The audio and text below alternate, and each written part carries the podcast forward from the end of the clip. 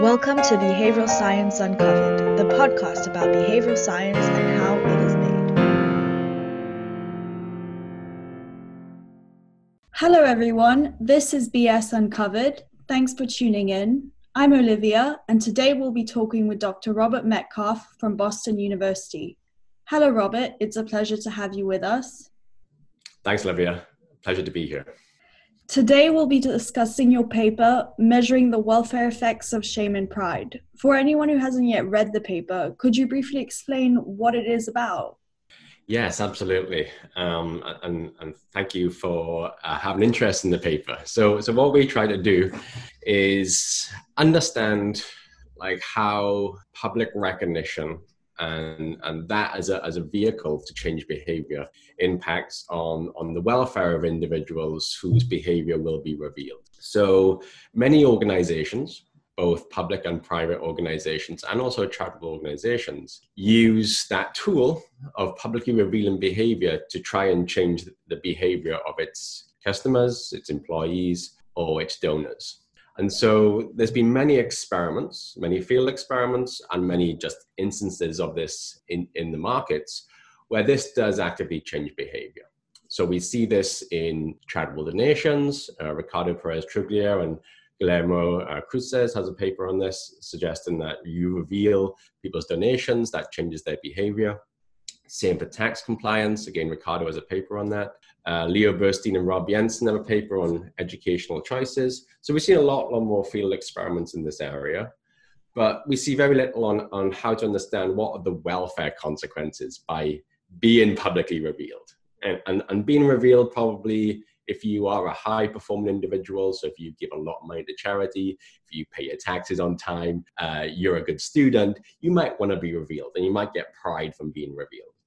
On the other hand, if you are a low performing individual, so someone who avoids their taxes, someone who doesn't exercise so much, someone who doesn't give to charity or has poor educational outcomes, you might not want to be revealed and you might get shame from that. So, what we try to do in this paper is come up with a sort of a, a portable money metric method that can be used for understanding what are these sort of welfare consequences associated with, with pride and with shame and then trying to understand how can we put that in, in a money metric so that we can compare those costs and benefits with say the costs and benefits of changing the behavior directly.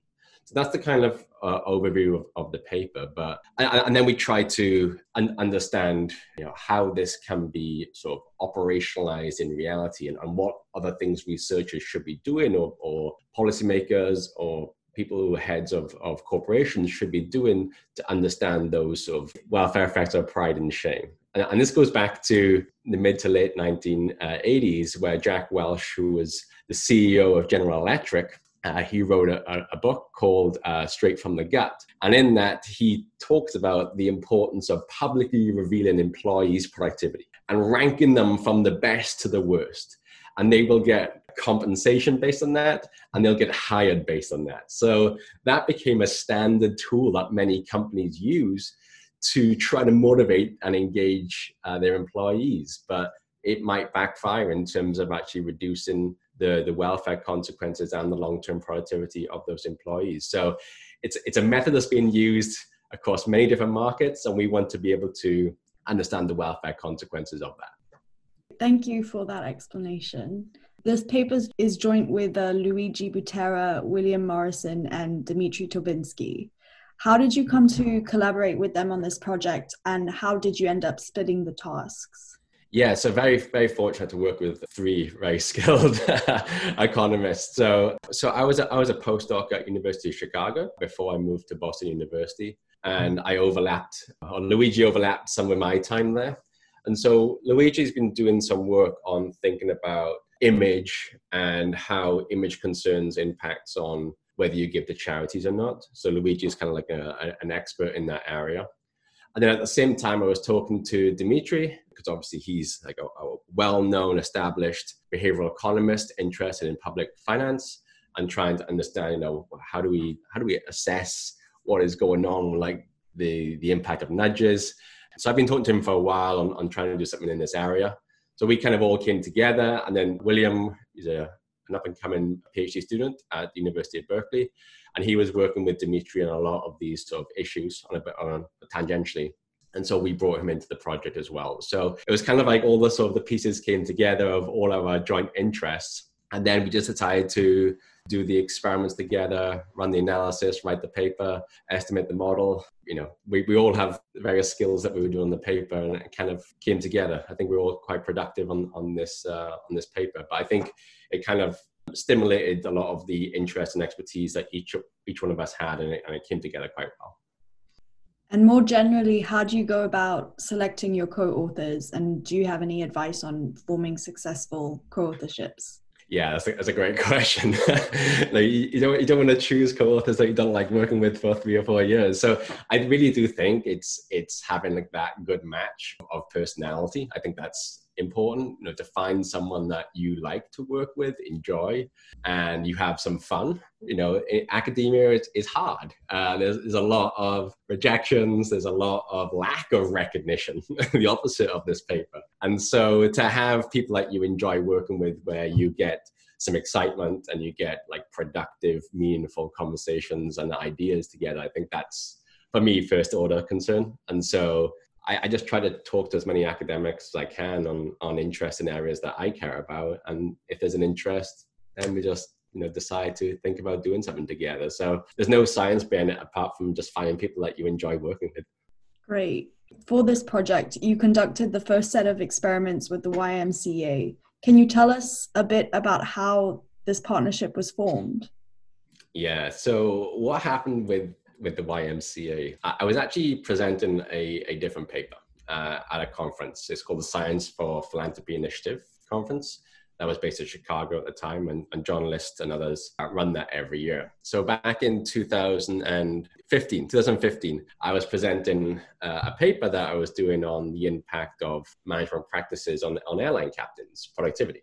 And one of the treatment cells or treatment groups in, in that paper was trying to reward airline captains for actually being fuel efficient through pro social donations. So we would say, hey, if you hit your target on these fuel efficiency metrics, we will donate X dollars to the charity of your choice. And so Ryan Johnson, who was at the YMCA of the US at the time, and he was sort of head, head of research, and Eric Dubé, who was also sort of trying to get partnerships with, with the YMCA uh, outside of the organization. They were both in the audience. And so they came up to me at the end saying, like, we like we like this paper, but we like that treatment group and that, that idea. Like, how could you extend it in the YMCA?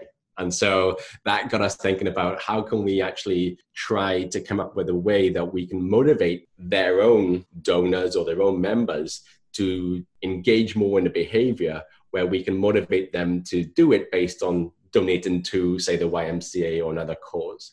And so that was the spark as to why uh, those two entities came together and then they, they were just ryan and, and eric were just phenomenal in getting support uh, inside of the ymca to try and find a, a local chapter because the YMCA is an organization where you have like the HQ, they're responsible for operations and strategy and management, and then it's devolved to all of these chapters across the world. And so they were fantastic in trying to find us a, a chapter in, in the US that might be open to do uh, some experiments in this area.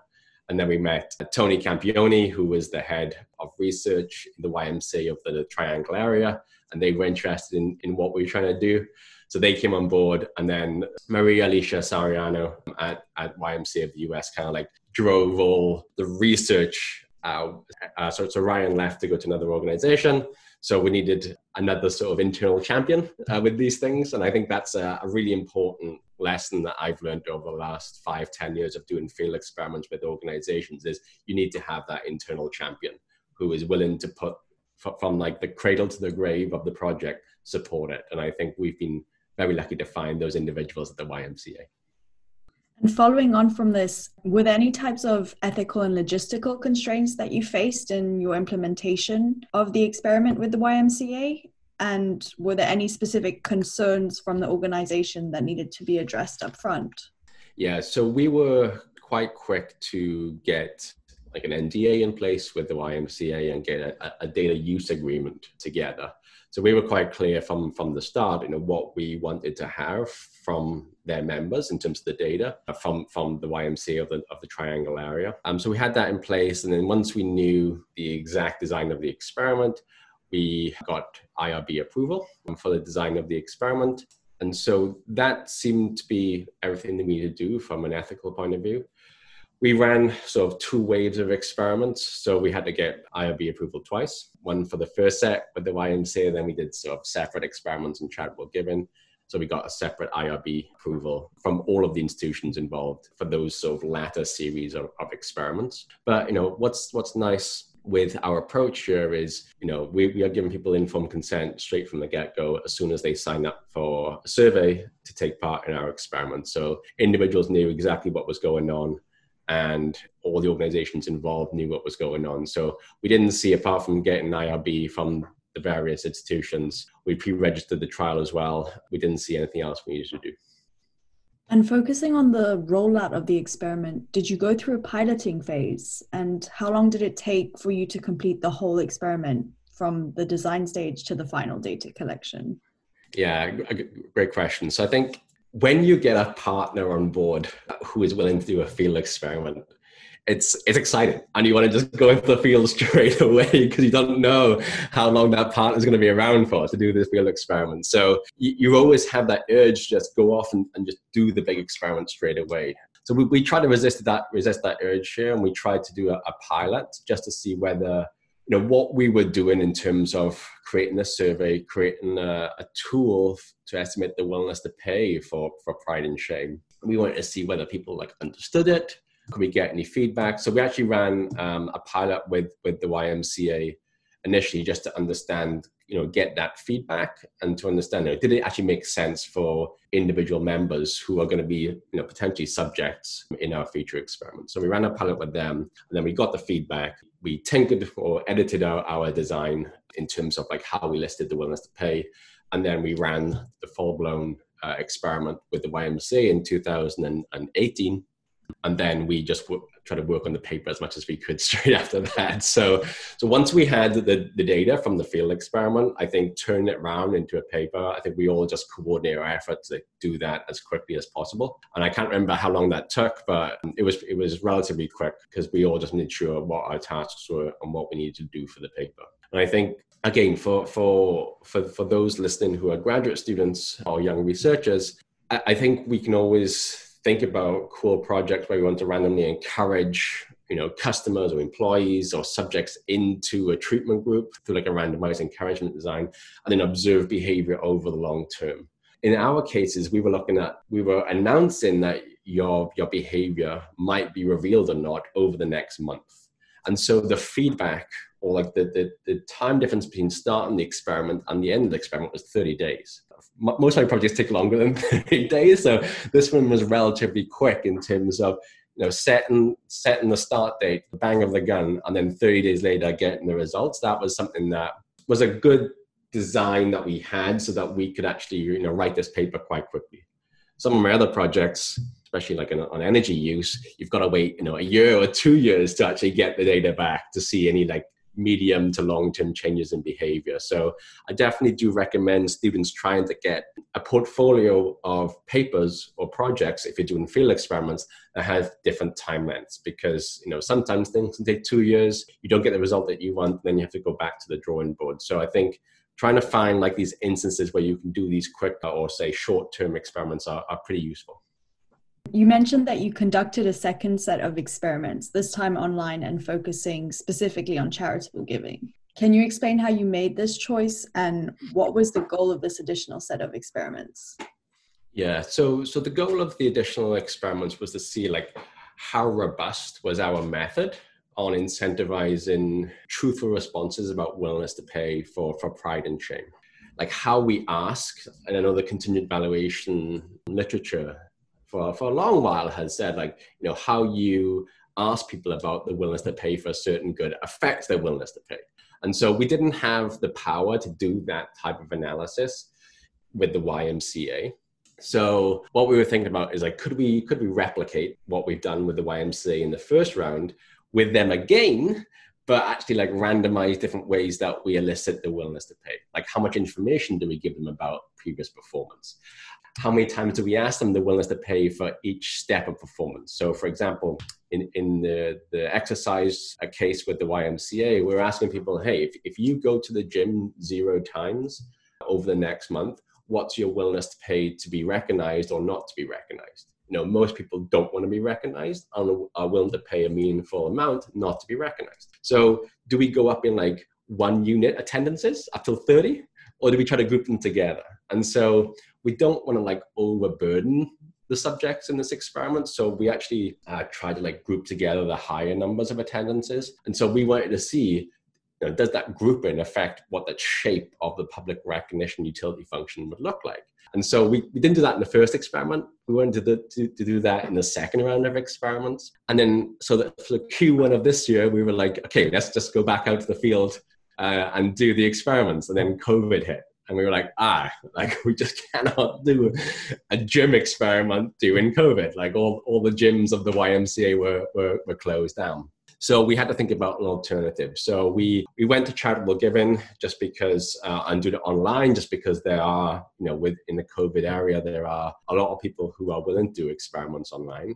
And we knew like the two papers by Dan Ariely Anat Bracha and Stephan Meier in the AER, you know, showed that through through publicly revealing people's behavior, you can increase charitable effort.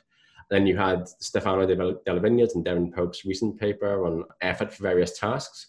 So we tried to get students to put effort onto typing up on a, on a keyboard, and then we randomized whether you got like private incentives, pro-social incentives, or pro-social with that public revelation of your behavior. And so we just took samples from Prolific, so the online survey uh, market. We took uh, an experimental sample from UC Berkeley. And then I had a range of classes that I was teaching at BU. And so we tried to like sample those students from those first and second years of the business school in Boston University and try to understand like these small subtle features of how we listed willingness to pay across these three three different samples. And so that was kind of like the reason why we pivoted a little bit towards charitable giving because doing anything with gyms in the COVID area was kind of, or era was kind of uh, closed down. And I feel really bad for for students and, and young researchers who did have or have had projects in this area and doing field experiments with partners. I, I feel really bad because not only can they not travel to a place to do an experiment, but also the, the partnering organization has probably like locked down their, their resources to do some experiments. So it's a very difficult time to to do experiments. I think, you know, I don't know how that will play out in the next three or four years, but we had to pivot because there was just no way for us to do the experiment with a gym facility uh, in the foreseeable future. That's interesting. You managed to adapt quite quickly, though. And all things considered, what do you feel were the most challenging aspects of the overall project?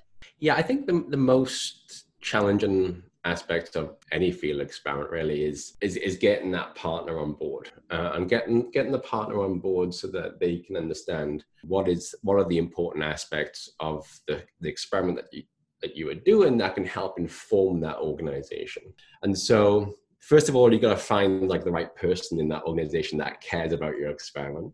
And then you got to like convince that person like why the company or why the organization should care about that experiment. Sometimes that's challenging. I would, I would say for the YMCA, that was relatively easy because we had Ryan and we had Eric who were just phenomenal in, in seeing the value add that this can provide to not themselves, but just the YMCA organization altogether. And actually, they cared about um, academic science. They actually believed that what we were doing was quite novel. Uh, and they could see it being applied outside of the gym context or outside of, of the YMCA context. So, so for them, you know, and, and again, we got on really well with them. We had a lot, lot of fun and productive meetings. And I think that sometimes can be the hardest part. But in, in this case, it was fairly straightforward because they, they were just great people. Uh, and the YMCA just generally, you know, has been really supportive.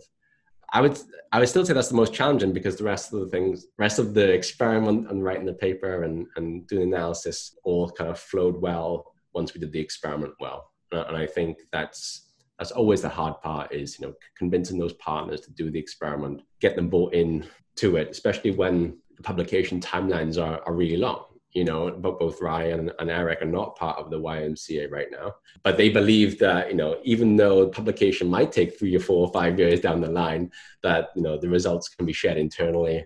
Uh, we have a working paper and we can disseminate the research more generally. So again, it's, it's trying to find someone who understands the differences between the academic timelines and also like the internal organizational timelines. And besides what we might have already discussed, is there anything else you would have done differently in this project? I think for this one, probably not. With, with with perfect hindsight with COVID, I would have like tried to do this experiment a year earlier, so that we could have done like the, the robustness checks of how we listed the willingness to pay on on a YMCA sample. But you know uh, that was just impossible to forecast. And so I would say for everything that we've done, all the steps that we've taken, and how the, the paper was was written, I think we've done everything that we could have given the information that we had at the time. But now looking back with COVID, I think we all believe we could have done projects a little bit earlier to get things done before our experiments got uh, derailed because of COVID. Moving on to your research more generally, it tends to cover a broad scope of areas with the goal of harnessing the power of field experiments to test economic theory and offer new policy insights how do you select the type of research projects which you work on? So usually for me, I'm doing work in in markets like energy, the environment, transportation, charitable giving, where there's usually some regulation involved, and there are externalities probably in, in that market. And regulators want to know, you know, how to best regulate these these companies or these organizations to, you know, better serve society like we don't know exactly what's in their objective function but usually we're trying to improve the outcomes for the individuals in, in that market. And so it becomes really interesting because the regulators want to know what the supply curve or the demand curve looks like in a given market so they can regulate it well. So usually there, there are organizations or companies that are willing to try to do research with academics so that we can better understand what those two curves look like. We can understand, you know, how to use behavior initiatives to improve customer satisfaction, for example. So in, in the US for utilities, various commissions who are the ones who are regulating energy markets, they obviously have, a, have a, a, whole range of different objectives that they want to achieve. But one of the thing is one of the, one of the objectives is trying to reduce energy consumption of households up to a certain level, and then they'll incentivize the utility to do so. So how do we actually understand whether that, that works or not? So now there's like randomized controlled trials to understand, okay, what these util- uh, what is the value add from the from the interventions that these utilities are doing. And so they want to show to the commissions you know, what they're doing so that they can get incentivized and get subsidized for, for that work. So, so I think if the incentives are right, these organizations in these markets are usually willing to work with academics because you know they, do want some independent outside organization to show what they're doing actually does change behavior or improves welfare or they can estimate the supply curve. So i think for me regulated markets are kind of an area where i feel like you can do more field experiments because usually the incentives for the regulators and for the companies are to provide you know the best available information how does a standard day of work look like for you? And how about compare that to when you're running an experiment in the field? Yeah, so I'd say apart from when you're doing admin and not doing referee reports, a lot of my time is is talking to organizations and, and, and writing proposals. And I think what we what we don't see with individuals that seem on paper to be you know quite successful in, in pulling off experiments with with organizations is you have to ask a lot of organizations because a lot of them ultimately will say no or if they say yes initially to find the right people or teams in an organization to run the experiment is sometimes challenging. Then if you find the right team and people do they have the resources and the budget to do the experiment then if you find that is okay can we actually implement it and are there things that are going to change it from a, a company or cultural level point of view so there, there, are many different i would say roadblocks that can that can occur of why an experiment might not happen And so to get through all those roadblocks and do an experiment with an organization, like that, that's a that's a lot of work, it's a lot of effort. And so the likelihood that a, that a project fails is probably quite high. So I think for me, as part of my normal day is reaching out to organizations, those in my network, those not in my network, on research areas that I think would be would be interesting to get involved with, and, and try to understand whether they can do field experiments in this area or partner to just to, to share data. And so for me, I, am on the phone a lot or on Zoom a lot, and I'm writing proposals a lot. Uh, in addition to trying to write up the papers that I already have. I'm sure some of my courses will want me to work faster and and try and do referee reports and trying to be a professor that mentors students as well. So it's it's it's challenging, especially now with with the time of COVID, because like how do you find an organization that's willing to do an experiment uh, in this time? That that's it's really challenging now. So I think the costs have gone up for researchers. So so I'm def- I definitely recognize that. I think they might be more asking to be to be done in the future because now there are just so many organizations that are constrained constrained to do any experiments. And so i think maybe more of my time will be asking companies and organizations to run experiments in the future. And lastly what single piece of advice would you give to early career researchers trying to write a publishable paper? For me based on my experience and it's not going to be the same for everyone but i think being persistent with organizations because you need to you know constantly follow up with people in an organization to get an experiment done especially if you're a young researcher and you don't have the team behind you to do all, all of the stuff. You have to be not just a good economist and, and know what to test but you have to be to some extent when you're young a good project manager. And, and, and that's tough. And so being persistent in setting up meetings, talking to people, getting things done, setting objectives, um, setting time skills. These are all things you, you've got to do as a young researcher. And so I would say be persistent and have perseverance in, in trying to line up individuals and agents within organizations to do to do experiments. Right. So I just think, as I said before, you know, people who do field experiments get a lot of rejection from companies and organizations. And so you need to find out as quickly as possible whether that organization is, is interested in partnering with you. And I think being persistent, getting like data use agreements in place, getting NDAs in place, um, getting to share data. These are all things that you can get done quite quickly. And, and you can then figure out how serious that organization is to, to want to work with you. And so, so my advice comes from a place where I'm trying to work with organizations and partner with them to actually run field experiments to test theory. And so for me, my my advice is just try to get to the point where you can know whether organization is interested or not as quickly as possible. And to do that requires a little bit of perseverance and a, a good amount of project management skills. Oh, I think that's some really valuable advice. Great. Well, thank you for taking the time to talk with us today. Oh, th- thank you, Olivia, for having me on. And, and um, yeah, if anybody has any interest in, in the paper, feel free to email me or happy to chat about it.